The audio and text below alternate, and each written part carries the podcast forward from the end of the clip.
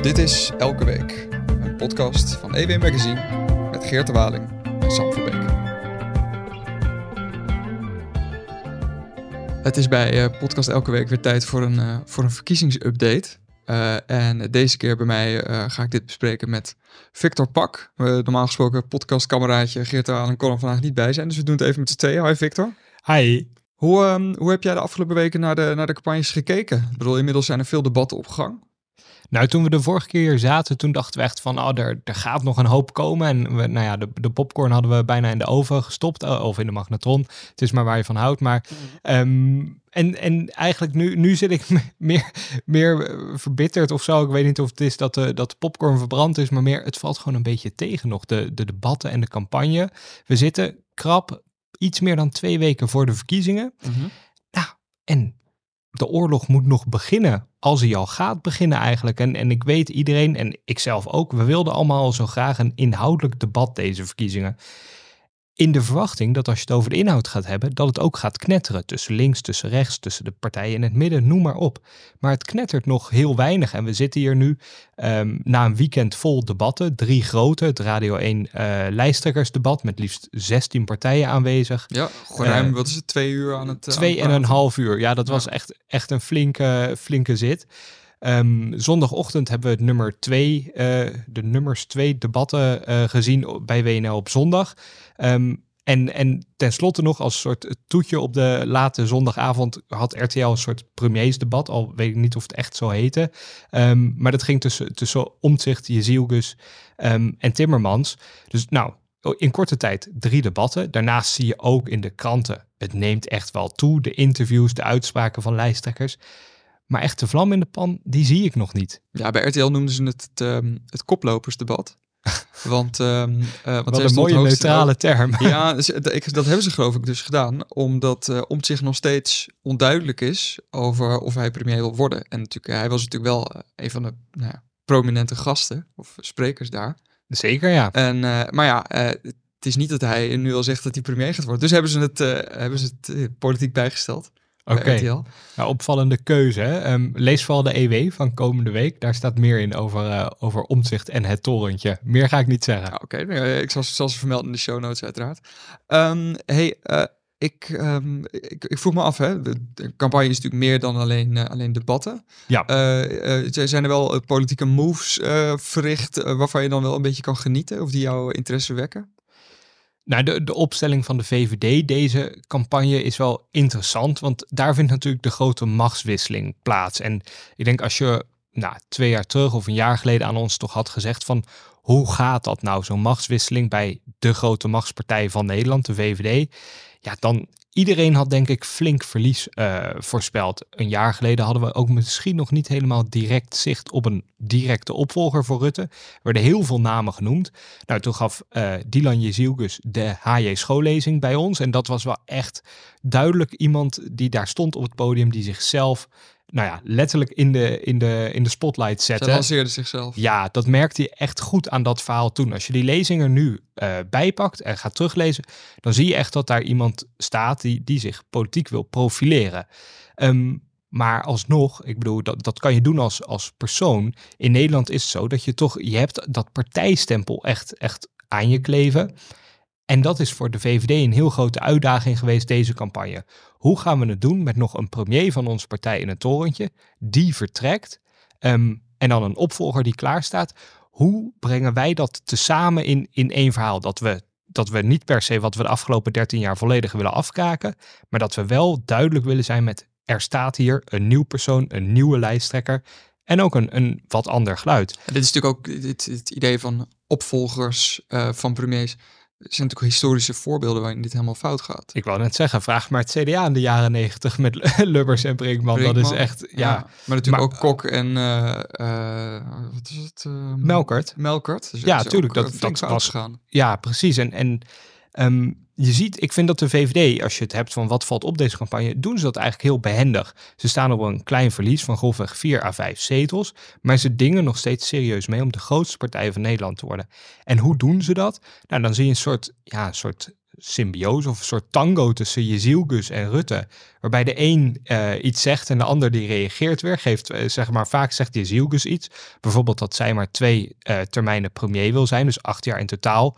Dat, ik vind dat heel gek, want zo werkt het Nederlandse stelsel niet. Als er een kabinet onverwachts valt, betekent dat dat dan als je in je derde termijn zit en dan de acht jaar bereikt dat je, dat je vertrekt. Gebeurt vaker wel. Het, het kan natuurlijk, maar het is het, het komt een beetje onderdacht over. Maar dan daarna volgt een uitspraak van, van Mark Rutte. Um, Misschien kunnen we anders Ja, wil je die lezen? Ja. natuurlijk. Die heb ik hier staan. U vindt dus dat u eerder had weg moeten gaan. waarom eigenlijk? Ja, ik heb daar de laatste maanden uh, veel over nagedacht. Uh, want als je dan besluit te stoppen, dan ga je natuurlijk ook nadenken over die afgelopen jaren. En zeker ook na uh, de verkiezingen uh, van 2021. En wat, je, wat ik van mezelf merk, en ik verwijt dat niemand. Ik moet het mezelf in de eerste plaats verwijten. Maar wat er natuurlijk gebeurt als je het zo lang doet. Uh, dan is, het, is de effectiviteit die je hebt. En dat merkte ik eigenlijk als ik erop terugkeek bij die formatie van 2021. We hebben het 1 april debat gehad. De felheid van een grote Kamermeerderheid in de richting van de VVD en mij persoonlijk. Dat 1 april. Ja, hij zei eigenlijk van uh, te lang doorgegaan, niet meer effectief. Had ook te maken met het 1 april debat waarin de functie elders uh, besproken. Ik geloof hier eigenlijk echt helemaal niks van. Nee? Ik denk dat hij heel goed zelf al in heeft gezien dat het, dat het klaar was voor hem afgelopen juli. Maar dat, dat dat, dat idee dat hij niet meer effectief was, dat geloof ik niet. Want juist het feit, hij benoemt het zelf, hè, dat 1 april debat, waarin het, het had niks gescheeld of, of uh, Kaag of Wopke Hoekstra hadden, uh, hadden de trekker overgehaald, hadden, hadden Rutte politiek kalt gesteld. En dat heeft hij overleefd. Daarna is hij nog, heeft hij gewoon weer een formatie succesvol afgerond. Hij heeft nog twee jaar premier kunnen zijn. En uiteraard toen is het kabinet gevallen dan. Maar ik geloof, niet, ik geloof niet dat hij zelf echt denkt dat die politiek minder effectief was. En ik denk dat, dat hij ook nog, ja, als je het hem het liefste vraagt, dat hij dit toch nog tien jaar willen doen. Dat zegt hij zelf ook altijd. En um, je merkt wel goed aan Rutte hè, dat hij zichzelf ook ja, anders begint voor te doen. Hij zou leraar worden. Op een, we zouden hem nooit meer zien in het publieke leven als hij uit het ja, torentje was, was. Het was aardig wat scoops voor, uh, voor de, de Haagse lokale zender. Uh, ja, zeker. Ja. ja, en nu, nu is dus Rutte die wil naar, naar Brussel en het liefst dan naar de NAVO. Maar goed, als hij de NAVO niet krijgt, dan is er ook nog volgend jaar de kans om Europese Commissievoorzitter te worden. Of de Europese Raad. Um, nou ja, genoeg, genoeg carrière mogelijkheden voor Rutte. Terwijl hij niet onder zo'n systeemplafond wilde gaan zitten. Ja, nou ja, ik denk het stiekem toch wel. Want hij, hij, vindt, hij vindt het politieke spel, en dat is waarom ik niet geloof in die verminderde politieke effectiviteit. Dat het spel vindt hij nog steeds geweldig. Het wielen en dealen, het sluiten van bondjes, akkoorden, zoeken van geitenpaadjes. Daar blinkt hij ook gewoon heel erg in uit. Hè. Het is geen makkelijke tijd in Nederland. Kijk nu naar de peilingen. Coalities vormen gaat heel lastig worden. Zeker als je ook de Eerste Kamer nog in, in beschouwing neemt. Dus, maar goed, het, het draagt allemaal bij aan dat Rutte wil overbrengen van... Hé jongens, kiezer, vergeet mij langzaam maar. Ik word een schim ergens, ik vervaag. En kijk, hier staat een heel nieuw fris geluid van de VVD wel, maar wel heel nieuw en fris. Ja, dat is Dylan. Hij zegt ook in dat, in het fragment, zegt hij later van ja, dat, dat gaat bij Dylan Jezus echt niet gebeuren. Die is echt uit een ander hout gesneden. Zeker, ja. Denkt van, welk, ja. hout, welk hout dan? ja. ja, maar dat, dat is echt de, de VVD die dat... Ik, voorlopig kan je gewoon zeggen dat ze dat echt uitstekend doen. Want je ziet in de Nederlandse politiek, het faalt altijd. Ook bij Balkenende bijvoorbeeld in 2010. Het gaat nooit soepel. Um, en hier voorlopig wel. Maar goed, uiteindelijk de, de stembeschouwing moet nog komen. Um, maar ik zie ze niet snel eindigen op, uh, op 15 zetels. Nu waren uh, zowel Dylan Jezus uh, als Frans Timmermans, die waren ook nog deze week of afgelopen week in het buitenland. Dylan Jezus die was op zoek bij Emmanuel Macron. En... Versailles, wel mooi. Ja, ja die kreeg daar de, de, ja. de Legion d'honneur ja. kreeg ze opgespeld. En Frans Timmermans die was kort geleden nog bij Olaf Scholz. Ja, en dat, dat laatste moeten we toch even noemen. Hè? Vrijdagavond was het lijsttrekkersdebat in, uh, um, in, in Nieuwsport, dus in Den Haag. En daar moest hij het laatste half uur vertrekken. Het duurde van vijf tot half acht, maar dat half uurtje had hij nodig om met een elektrische auto, dit, dit schreef de Telegraaf, met een elektrische auto naar Berlijn te gaan, waar hij de volgende dag dan Olaf Scholz, de Duitse bondskanselier en zijn partijgenoot van de Sociaaldemocraten in Duitsland, um, om, om, om die te ontmoeten. Nou, ik weet niet welke campagneleider dacht, dit is een goede campagnestunt, maar ik snap er niks van. Hij moest, hij moest eerder weg om de volgende dag ergens te zijn. Oké. Nou, en geloof mij, zelfs, ik denk, ik weet niet in wat voor auto die reed, maar al was het een, als het een Tesla was, had hij ook elektrisch prima de nacht door kunnen kachelen naar Berlijn hoor. Dat had, had hem echt wel gelukt tegenwoordig met het, met het uh, snellaadnetwerk dat je ook in Duitsland hebt, geloof ik. Maar dit, denk je dat het een beetje pochen was van uh, de grote leider gaan naar... Het trekt wel aandacht hè, van ja. al de, zeg maar in plaats van, Jezus was opeens in Parijs, zeg maar. Ja, mooie foto's. Dit, ja, mooie foto's. Trekt dit dan net wat meer aandacht. Ja, en uh, is het, kijk, proberen zij zich allebei dan zo te positioneren als, als staatsman, staatsvrouw. Uh, Frans Timmermans heeft natuurlijk al wat internationale status en allure. Dylan Jezus minder. Probeert daarop te teren. Jezus met, met dat ze in Italië is geweest als minister van Justitie. Ze, ja. ze benoemt dat ook vaak. Hè? Ik ben minister van Justitie en Veiligheid geweest. Dus daarin probeert ze inderdaad die, die bestuurlijke verantwoordelijkheid... die zij natuurlijk gewoon heeft gedragen. Maar veel minder lang dan, dan Timmermans... die minister van Buitenlandse Zaken is geweest, eurocommissaris. Nou, iedereen kan dat inmiddels wel, wel dromen... zo vaak hij het zelf ook aanhaalt ze proberen echt de staatsman uit te hangen. En vooral bij Timmermans zie je dat soms in, in debatten, een klein vooruitblikje, maar dan, dan probeert hij alvast over de, ja, de schaduw van zichzelf, maar ook die van andere partijen heen te springen en zich te presenteren als, als uh, verbinder. Bijvoorbeeld als het gaat over stikstof en natuurbehoud in gesprek met Pieter Omtzigt. Dan gaat Timmermans in een debat heel erg zoeken naar de overeenkomsten met elkaar. Terwijl ik denk, potverdikkie, de kiezer gaat straks naar de stembus. Je moet elkaar juist bevechten op waar je van verschilt. Je moet willen weten waar wel, welke keuze voor de kiezer ligt. Ja, maar hè, dit, dan krijg je de, de zalvende woorden van, uh, van, van Frans Timmermans in dat soort, in dat soort debatten. Uh, is, is hij ook gewoon, want je ziet hem dat voornamelijk doen bij Pieter Omtzigt. Dus ook waar hij waar die natuurlijk de afgelopen weken veel mee in discussies is geweest. Maar dat doet hij niet bij de ideologische tegenstanders zoals de VVD. Daar ja, valt hij wel aan. Dat, klopt. Ik denk ook dat Timmermans zal het waarschijnlijk bij omzicht doen, omdat omzicht moet zijn maatje worden. Zonder omzicht is Frans Timmermans nergens in een formatie. Um, links is, is gedecimeerd in de peilingen op dit moment, behalve groen, de combi GroenLinks PvdA. En verder is er weinig. Dus wil hij ooit een coalitie kunnen vormen, dan zal dat alleen maar kunnen met, met Pieter Omtzigt. Of, ja, of met de VVD. Maar dat, dat zegt Timmermans zelf ook. Dat wil ik echt niet, zo'n herhaling van, van 2014. Ja. Nu uh, was er, uh, gisteren was er ook het, uh, het WNL-debat met alle nummers twee's. Heb je daar meer um, inhoud gezien? Hoe, hoe, hoe, hoe, is het zo om naar nummers 2 te kijken? Dat zijn toch een beetje de mensen die een beetje in de, meer in de luwte kunnen spreken, minder druk. Ik vond het echt fascinerend en zelfs sprankelend. Ik denk het, het leukste debat dat ik tot nu toe deze campagne uh, heb gezien. Um, ik weet niet of dat dan komt omdat daar, uh, ik zeg uit mijn hoofd, zeven vrouwen en maar één man uh, zaten te di discussiëren. Misschien... Jan Paternotte was de enige ja, man. Ja, was de enige man. Alle andere nummers twee zijn vrouw. Um, ik weet niet, het, het, het, komt niet alleen maar daardoor, maar het was wel een scherper debat en een feller debat. Waarbij je dan kan zeggen, oh, er zat iets minder inhoud in. Het ging aan de hand van stellingen en er waren, was een rode en een groene knopje. Ja, Daar is altijd natuurlijk heel veel om te doen. Ja, er soort... wordt veel over geklaagd, ook onder aanvoering van Pieter Omtzigt over de, de knoppen en het, het hele lingo-thema ja. wat, wat sommige debatten hebben. En, te, en het, het gaat wel eens uh, mis. Bijvoorbeeld in een stelling ging het dan over uh, de dienstplicht. Die was ingebracht door het CDA.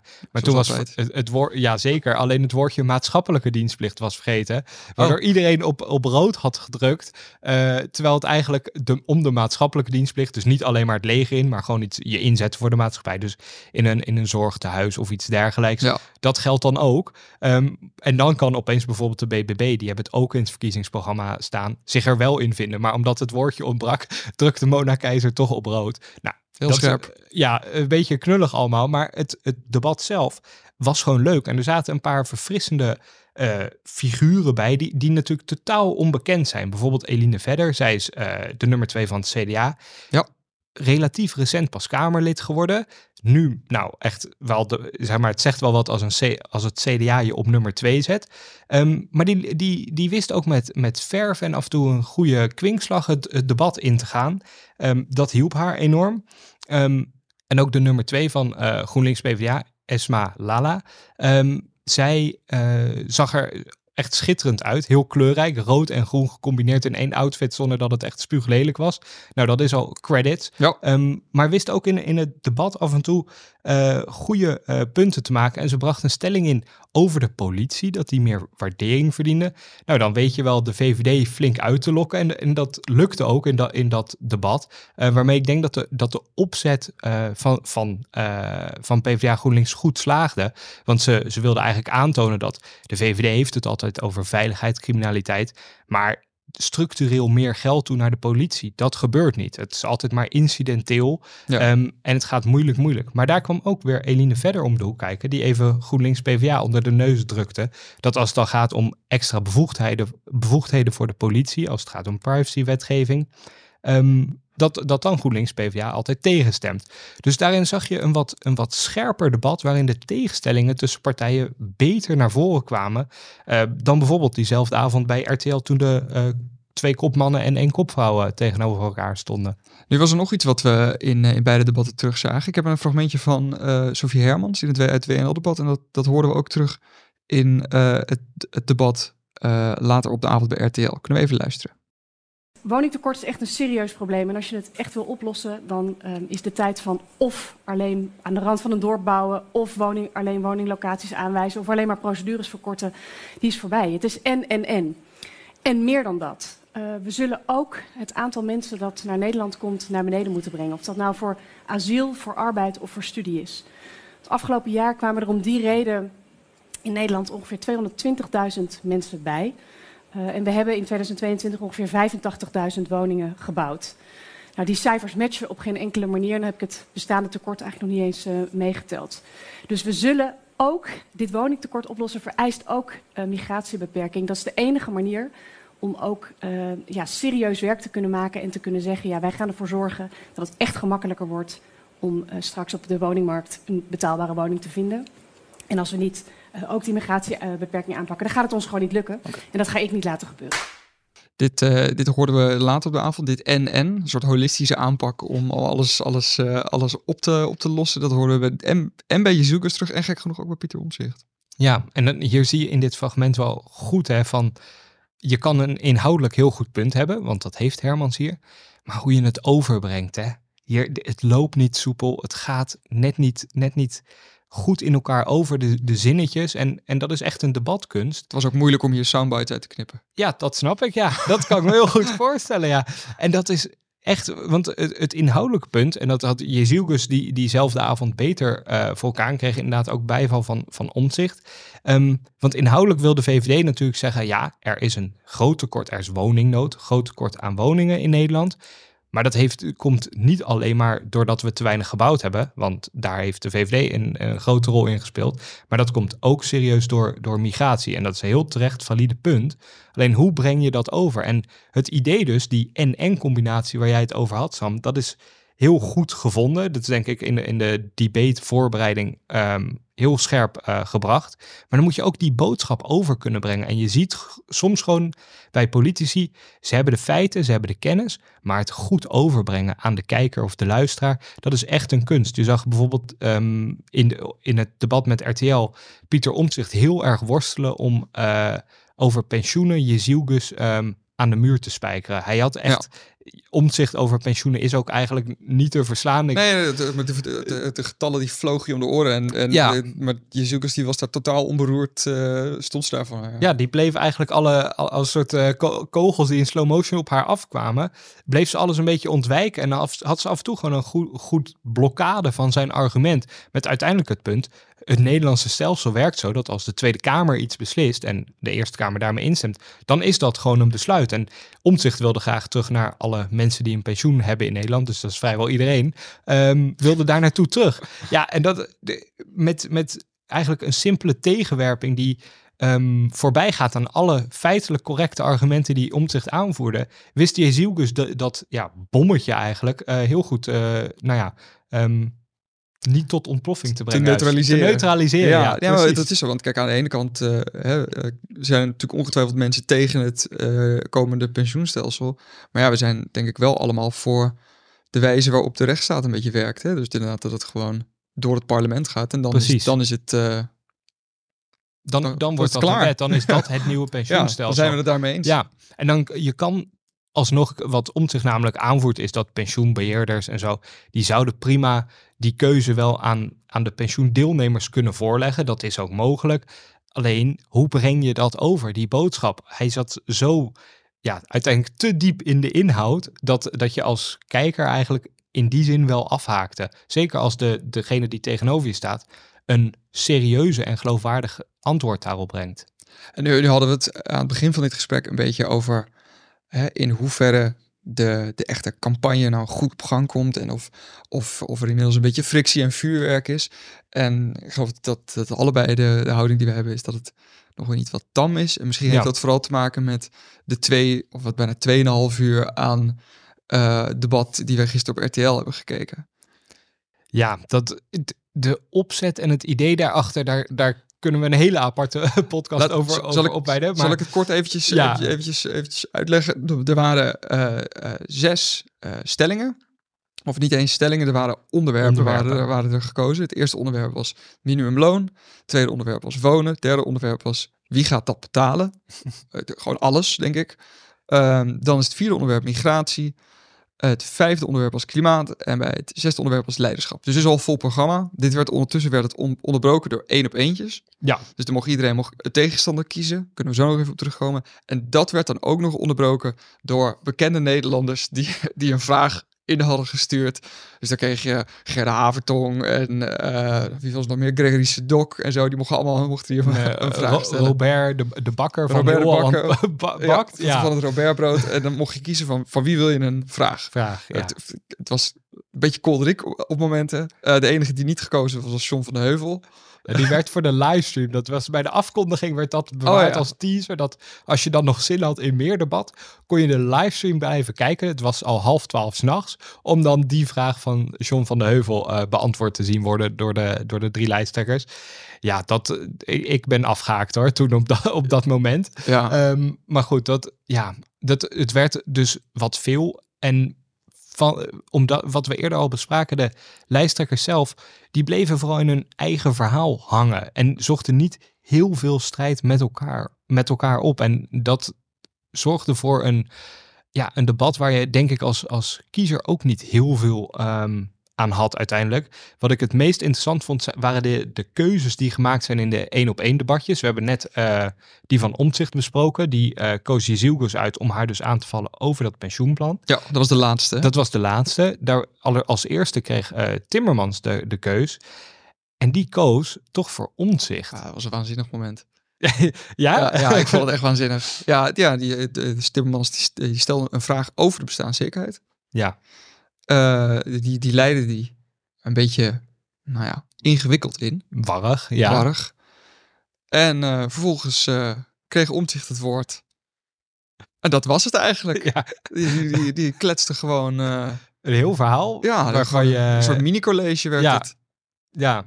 En wat helemaal geen antwoord meer was op, op waar... Nee, ik zat op een gegeven moment zat ik wel naar mijn televisie, zat ik zo af te vragen, gaat, gaat, gaat meneer Timmermans hier nog eh, iets op zeggen of ik zo? begreep dus niet. Je staat daar in een even, hè, die setting is dus je staat, nou, neus tegen neus, bij wijze Ja. van spreken. Het één op één debat. Ja. Dus nou, hè, mag spanning aan de hoofden afzien, wat dan ook. Maar nee, dit was op een gegeven moment gewoon Pieter Omtzigt gaat college geven.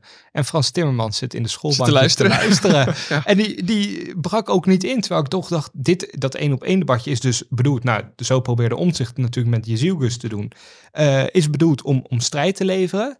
Ja, en dan, dan wordt dit het. Zeker omdat die één op één debatten ook, ehm, ook in het recente verleden, dat heeft vaak juist heel veel vuurwerk opgeleverd. Zeker, We kunnen ja. Rutte Roemer herinneren, Ja. we kunnen eh, Ja, Cohen was- Wilders eh, herinneren. Dat was toch allemaal, weet je dat, dat het scherpst op de snede was het dan. Ja. En dat, ja, dat was nu gewoon niet zo. Ook Ja. niet in het. Toen, daarna als tweede kreeg dus Jezielgus de keus.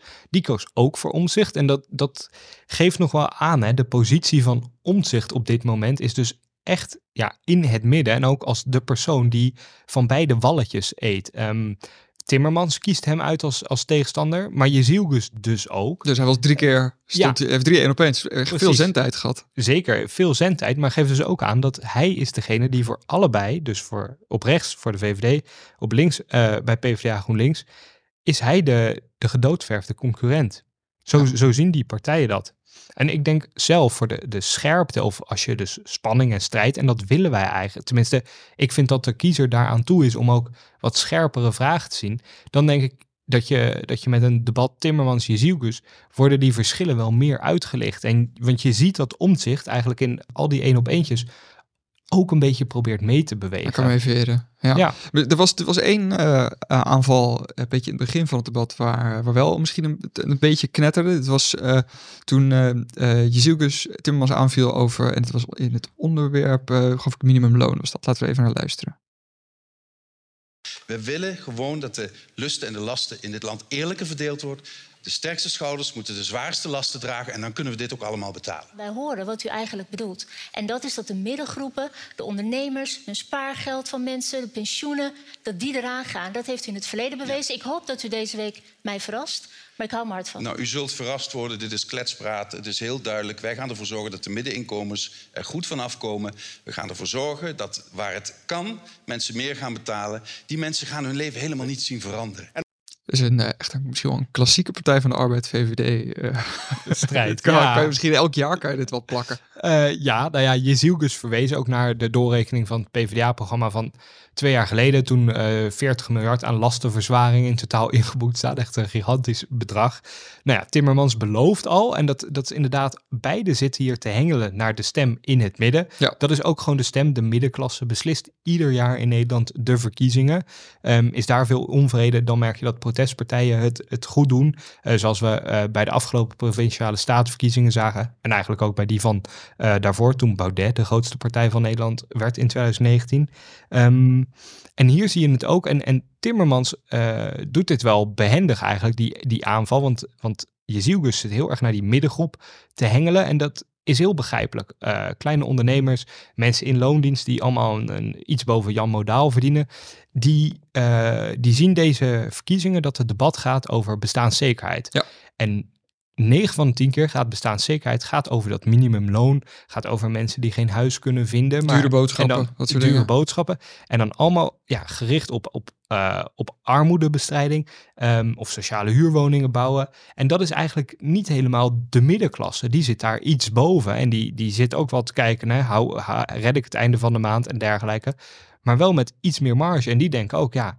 16 euro minimumloon. Ik zit daar nou niet ook weer zoveel boven. En dan, dan worden die verschillen. Hoe gaat dat precies? En da daaraan zie je dus dat, dat daar echt een politieke strijd ontstaat. En Jezielgus is natuurlijk heel snel erbij om Timmermans te, te verwijten dat die middenklasse gaat betalen voor alle armoede, armoedebestrijding die PvdA GroenLinks wil doen. Terwijl Timmermans dan heel snel en, en slim weet te reageren. Deze mensen moeten zich geen zorgen maken. Voor hen gaat niet veel veranderen. Ik wil het echt bij de lagen daarboven uh, halen. Nou. Denk je bij zo'n interactie zoals je die nu ziet tussen uh, de VVD en GroenLinks Partij van de Arbeid, dat uh, beide partijen daardoor in de één op één omzicht hebben gekozen? Omdat omzicht stond hier natuurlijk wel een beetje bij als een soort lachende ja, derde. En die zat ja. van, hè, de echte middenklasse is misschien wel bij mij het best terecht. Nee, de, zo, zo staat hij er wel bij. En ik, ik denk wel dat dat meespeelt. Aan de andere kant, juist doordat Timmermans en Jezielgus hier tegenover elkaar stonden, scherpen ze ook hun eigen profiel wat aan. En, en bijvoorbeeld voor Jezielgus was dat echt nodig ook wel om, om duidelijk te maken dat zij naar die middengroep, dat zij daar echt bij staat. Dat hoor je nu ook continu in alle VVD-campagnes, uh, spotjes, dat Dylan naast je komt staan. Nou ja, dat, dat moet een soort... Um, verzekering opgeven bij de mensen die zich enigszins bedreigd voelen in de, in de maatschappij, denk ik. Ja, en nu ben je ook een, een grote liefhebber van Amerikaanse verkiezingen. Eigenlijk gewoon campagnes overal. Maar ja. uit, uit Amerika komen natuurlijk veel wetten als het gaat ja. over campagnes. En daar heb je die uitspraak van, uh, geloof ik, Richard Nixon. Die zei van in de primaries, in de voorverkiezingen... You run to the right. Ja, en in, de, in, de, in, de, in de elections. Of de, ga je naar het midden. Dan ga je naar het midden. In, de, in de general elections. En in Nederland heb je dat natuurlijk niet zo. Behalve die, dat laatste deel van die wet. Dit zijn gewoon verkiezingen voor de Tweede Kamer. En je ziet inderdaad de vlucht naar het midden. Want inderdaad, zowel Timmermans als Jezielkus zitten daar hier in dit fragment uh, naar te appelleren. Ja, maar ik, ik wilde eigenlijk nog naar een volgende fragment. En dat was uh, toen het ging over het stikstofjaartal uh, van Frans, Timmer, van Frans ja. Timmermans. Maar misschien is dat ook wel iets meer naar het midden. Laten we heel even kort naar, naar het fragment luisteren. U zegt niet een bepaald jaar in uw programma, staat heel duidelijk 2030. U hebt de Jazeker. scherpste stikstof. Ja, zeker. Dat, van- dat klopt, dat klopt. Maar ik zeg u hier, we hebben dat in ons programma staan. Ik heb de afgelopen weken heel veel met jonge boeren gesproken. Ik heb goed naar ze geluisterd. Zij zeggen, alles zit nu vast. Wij willen bewegen, help ons te bewegen. En ik wil die handreiking van jonge boeren... die wil ik beantwoorden met een handreiking van onze kant. Oké, dan gaan we praten en dan kijken hoe we er samen uitkomen. En dat vind ik belangrijker dan precies vasthouden... wat we in het verkiezingsprogramma hebben afgesproken. Dus u laat 2030 dan hierbij. Wij gaan dan met de jonge boeren kijken hoe we onze natuur kunnen verbeteren. Want we Ja. praten over jaartallen, maar we moeten hebben over de natuur. Die is in slechte staat in Nederland. Is dit eh, Frans Timmermans die een grotere groep kiezers probeert aan te spreken? We hadden het in het begin van de podcast al even inderdaad over, over Timmermans en hoe hij dat doet. En dit is echt, ja, dit is het voorbeeld daarvan. Hij laat zijn eigen partij als het ware vallen. Dat hij zegt ook, ik kijk voorbij mijn verkiezingsprogramma. Ehm, daarin staat 2030 voor de, voor de doelstelling rondom stikstof. In de wet op dit moment staat 2035. Het, het afgelopen kabinet Rutte 4 heeft heel veel gedoe gehad over dat van 2035 we 2030 gingen maken. Dat is niet gelukt op dit moment. En de, de kans is klein dat dat überhaupt nog gaat lukken. Ja, en Timmermans die, die weet de wens van zijn partij. Maar die laat nu al als, als, als ware het een formatie was eigenlijk. Hij is eh, al heel erg druk bezig met, ja. met na de verkiezingen. Laat hij het zo eh, vallen. Want dat, dat is de wens van Pieter Omtzigt ook. Ja. En dan, eh, ja, dan sta je daar tegenover elkaar en dan, dan is het prima. En ik, ik vraag me wel af voor Timmermans, zeg maar. Ook rondom Israël bijvoorbeeld is er vanuit zijn achterban wat gemoor. Hier ontstond ehm, live op, op Twitter. En dat is natuurlijk ook maar, het is sociale media. Het is meteen de, de onderbuikreactie, maar meteen ook van... Ja, gaat Timmermans er alweer vandoor met, met het partijprogramma als Ja, het ware? Dit was natuurlijk ook een be- wat bij het congres bij GroenLinks Partij van de Arbeid dat er ook werd gestemd, weet je, de monarchie moet worden afgeschaft. Ja. Ja, ik. eh, Seconden Timmermans later. Timmermans van, nou, Schouder verhaal, doen we niks mee. Ja, en dat, ja, ik, Machtspoliticus, hè? Nou ja, ik denk dat Timmermans wil zo graag. Ik, ik vraag me ook echt af, als hij toch in de oppositiebankjes moet plaatsnemen, of hoeveel, hoe lang hij dat kan opbrengen. Want als je dit zo ziet, ehm, dan, en, en gedurende de hele campagne, dan denk ik continu maar, deze man wil één ding, en dat is premier worden. En anders dan eh, zoekt hij misschien ook wel een functie elders. Ja, oh heel god, dan gaat hij in Klingendaal of zo ergens zitten. Wil gewoon, Nou, eh, ik denk dat hij dan weer terug, eh, eh, een naar retourtje Brussel. Brussel, Ja, eh, zoekt ja. of elders. Ja.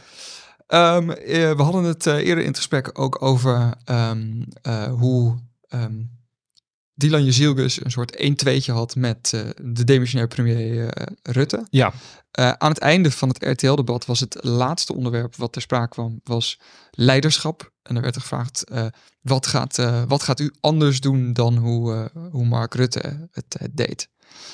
Of wat gaat u van hem leren? En ik geloof dat eh, Frans Timmermans en Omtzigt, die zeiden allebei zo van, nou zijn optimisme, dat, Ja. is, dat is wel inspirerend. Wat, wat ergens ook bewonderingswaardig is.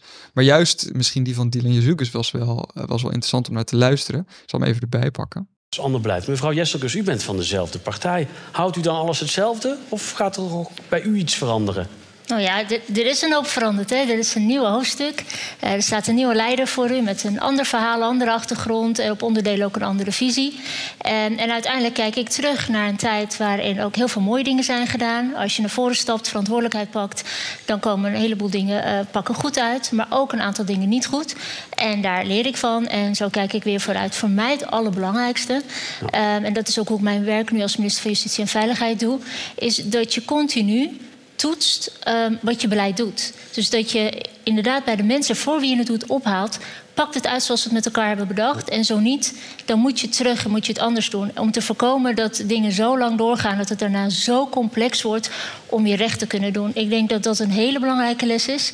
Zo doe ik mijn werk eh, nu al. En Ja, ik zal het zeker Dat deed straks ook Rutte zo te doen. weinig dus, volgens u. Ja, ik denk dat dat de afgelopen jaren te weinig is gebeurd. Ik vind het nog wel veel om het aan één man of aan één partij te hangen. Maar het is mijn taak vanuit de VVD om dat wel als zelfreflectie voor mezelf mee te nemen. Zeker. Veel slagen om de armen. Ja, ja dit, is, dit is gewoon Groningen en de toeslagen als soort van ontmantelen alvast. Dat je dat niet voor je voeten geworpen krijgt. Maar ja, wat ze, wat ze toch verder op, opsomt. Er staat hier een leider voor u met een, een ander verhaal, een andere achtergrond en een andere visie. Nou, die achtergrond is wel deg- degelijk anders. Maar een andere visie of een ander verhaal voor Nederland. Bij de VVD, hoe, hoeveel verschilt het van 2021? Dat is toch heel sumier. En ook zij ten opzichte van, van Rutte. Ik, ja, bij Jezielgus een visie voor Nederland is toch niet heel afwijkend van die van Rutte. Nee, Ehm, je ziet een andere stijl. ja, ik denk, de- ik denk dat ze dat be- beter Ja. had kunnen, kunnen zeggen. En dat is natuurlijk precies, en daar hadden we het aan het begin over, wat de VVD wil, wil bereiken. De VVD is niet opeens een heel andere partij geworden, hè? laten we wel wezen. Ehm, hoe graag je Zielgus dat natuurlijk enigszins wil overbrengen, omdat ze dat van dat Rutte-imago eh, af wil. Ja, in principe was de vraag toch ook over leiderschap. Dus dan gaat het misschien ook wel iets meer over vorm dan het gaat Ja. over inhoud. Ja, al denk ik dat, dat wat zij noemt uiteindelijk is natuurlijk wel een. Ja, dat is inhoud en vorm tegelijk. Eh, Bij leiderschap zit dat, zit dat sowieso ehm, door elkaar heen. Ja. Ik bedoel, Rutte zal eigenlijk zeggen dat zijn, dat zijn leiderschap of zijn premierschap, dat is heel weinig inhoudelijk. Hè? Je bent primus inter pares. Je bent eh, De eerste De ondergelijke. eerste ondergelijke. Ja, dat is, dat, daarmee wil Rutte altijd aangeven. Ook in hoe die het deed. Problemen altijd naar de vakminister toe. Ik manage de boel alleen maar. Die Ja. functie verandert niet aan het premierschap. Hey, en ehm, wij hebben op, eh, op de website van, eh, van EW Magazine hebben wij een groot overzichtsartikel met alle debatten die, die mensen kunnen, kunnen volgen. Het zijn er ontzettend veel. Er is geloof ik voor elk onderwerp is er wat wils. Wij Ja. organiseren zelf ook een aantal debatten. We hadden, vorige week hadden we natuurlijk het klimaatdebat. Daarover is ook nog een eh, podcast over opgenomen. Eh, deze week komt het defensiedebat. Zijn er eh, verder, verder nog debatten of campagnemomenten waar jij voor de komende tijd echt naar uitkijkt? Komende zondag is bij RTL het debat tussen dan eh, zeven eh, partijen. En dan schuiven ook D66, CDA aan eh, bij de drie andere. En Gek hè, dat, dat nu is Ja, van die mogen het- aanschuiven. Ja, die mogen dan aanschuiven. Ja, dat zegt wel iets over de dynamiek in deze campagne. Maar hij en, en ehm, SBS gaat eh, in die week, ik geloof 16 november, voor het eerst een verkiezingsdebat organiseren. Dat is ook wel interessant. Ehm, vooral omdat zij het nooit eerder hebben gedaan. het Welke- debat van Nederland. Ja, welke vorm en stijl kiezen zij? De SBS wil altijd dicht bij de bevolking staan. Dus zal, Ja. ik ben benieuwd hoe zij die balans eh, kiezen. Zeker als je, als je vergelijkt met RTL. Ehm, dat gaat heel erg over, over eh, de vorm. We weten inmiddels van dat er drie koplopers zijn, zoals RTL ze, ze doopt. En waar ik dan eigenlijk de komende weken in de campagne heel benieuwd naar ben, is: komt er bij een van die drie een soort uitbraak? Eh, kan iemand demareren uit de kopgroep, zoals ze dat in wielertermen eh, zouden zeggen? Ehm, en ergens, je hebt dus de, de kopgroep en dan heb je echt een, een hele bubs, het peloton en zo. Ehm, ja, wat, wat eigenlijk begint bij BBB met zo'n elf zetels tot en met het CDA op 4 à 5 en nou ja, de ChristenUnie ook op zoiets. Gaat daar nog iets in, in bewegen? Bijvoorbeeld Rob en, Rob en zijn D66. Zeven, pei- zeven zetels in de peilingen, die, die willen in de dubbele cijfers. Gaan die nog met iets komen? Gaan die ergens de aanval zoeken? Misschien wel op heel brute eh, wijze, omdat ze zo graag hopen op een doorbraak. Datzelfde vraag me ook af bij het CDA. Ja. Ik bedoel, je- zit naar iets te kijken, ook de SP. De, de- het, is, het is ontzettend karig. Het is armoedig eigenlijk eh, hoe ze ervoor staan in de peilingen. Komt er een wanhoopspoging bij de kleinere eh, partijen? Daar ben ik benieuwd naar. En gaan, gaat bij de grotere partijen, gaat daar nog een keer de padstelling tussen, tussen deze drie, die allemaal tussen de 25 en 30 zetels spelen, gaat die nog worden doorbroken? Misschien ook wel, hè, met, met brute kracht. Iemand die de handschoenen afwerpt en, eh en om zich bijvoorbeeld eh, gaat pakken op, eh, op, op leiderschapsstijl en hoe dat is gegaan. Ja, ik, ik had probeerde natuurlijk ook zoveel mogelijk te volgen. Ik had de, de indruk dat de enige die nog echt Pieter Omzicht heeft aangevallen, dat is Laurens Dassen van Ja. Volt.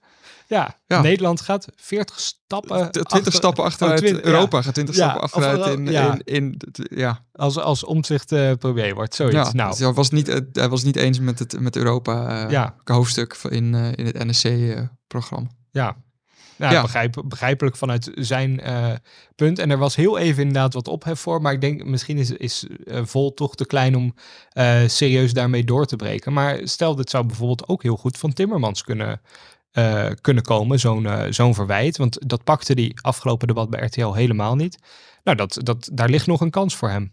Misschien, eh, voordat we helemaal afsluiten, nog één laatste incident van de week toch even bespreken. Jij hebt ongetwijfeld het interview met Caroline van der Plas gelezen in De Telegraaf. Ja, misschien moeten we het eerst even omschrijven voordat we, eh, voordat we erop ingaan. Ehm, ik geloof eh, dat eh, er waren twee journalisten, Wouter de Winter en Pepijn, zijn naam even kwijt.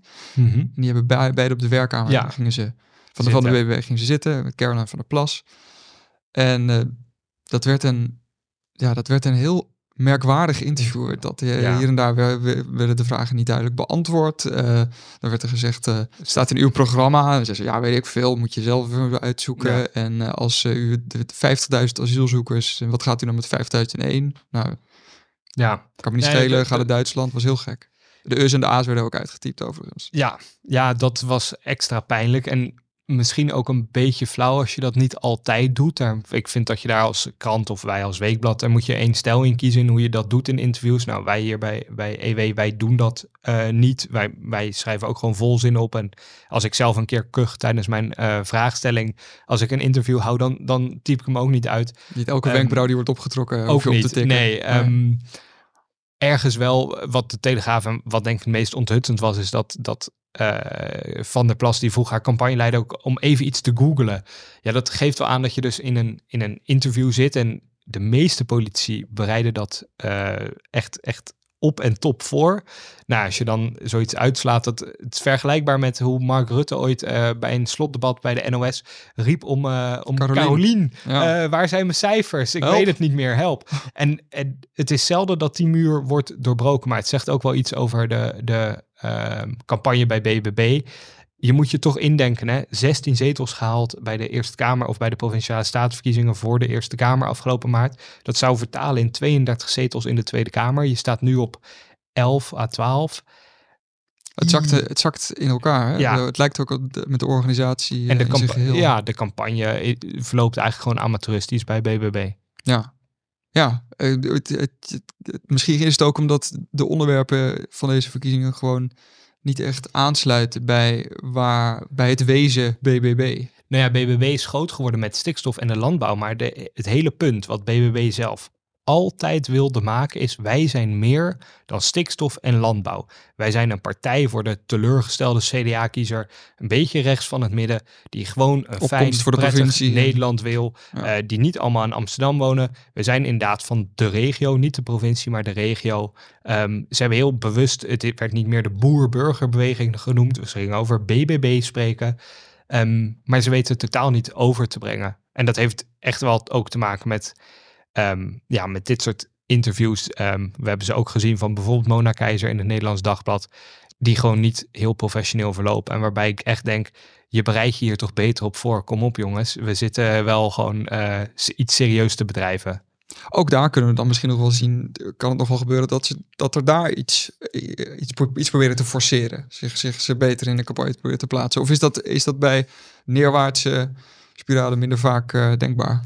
Het is moeilijker te doorbreken en de kans op, op extra, eh, extra vaart achter de weg naar beneden zetten is heel groot. Ehm, en dat, dat, ik denk dat dat ook al zo is met hoe BBB zich klein maakt door heel de tijd te zeggen dat ze graag met Pieter willen regeren. Of ehm, Ja. als de VVD iets meer naar rechts op zou schuiven. Ze willen heel graag ook regeren, terwijl ik denk dat moet je wel eerst verdienen bij de kiezer. En als de kiezer in, in zes, zeven maanden tijd zo ontzettend snel bij je wegloopt, moet je misschien ook even jezelf eh, bezinnen. Wij gaan ons ook bezinnen en we houden de debatten en de, de campagnes houden we in de gaten. En dan zijn we weer snel bij je terug. Dankjewel Zeker. Victor. Graag gedaan. Dit was Elke Week, een podcast van EW Magazine met Geert de Waling en mij, Sam Verbeek. Zoals elke week kan je de besproken artikelen ook vinden in onze show notes. Voor dit een leuke podcast, abonneer je dan en laat een leuke review achter. Heb je vragen of opmerkingen? Geert kan je op Twitter vinden onder Geert de Waling. Ik ben op Twitter te vinden onder SamWV. Mag me natuurlijk ook mailen naar sam.verbeek.ewmagazine.nl Dank voor het luisteren naar Elke Week. Tot volgende.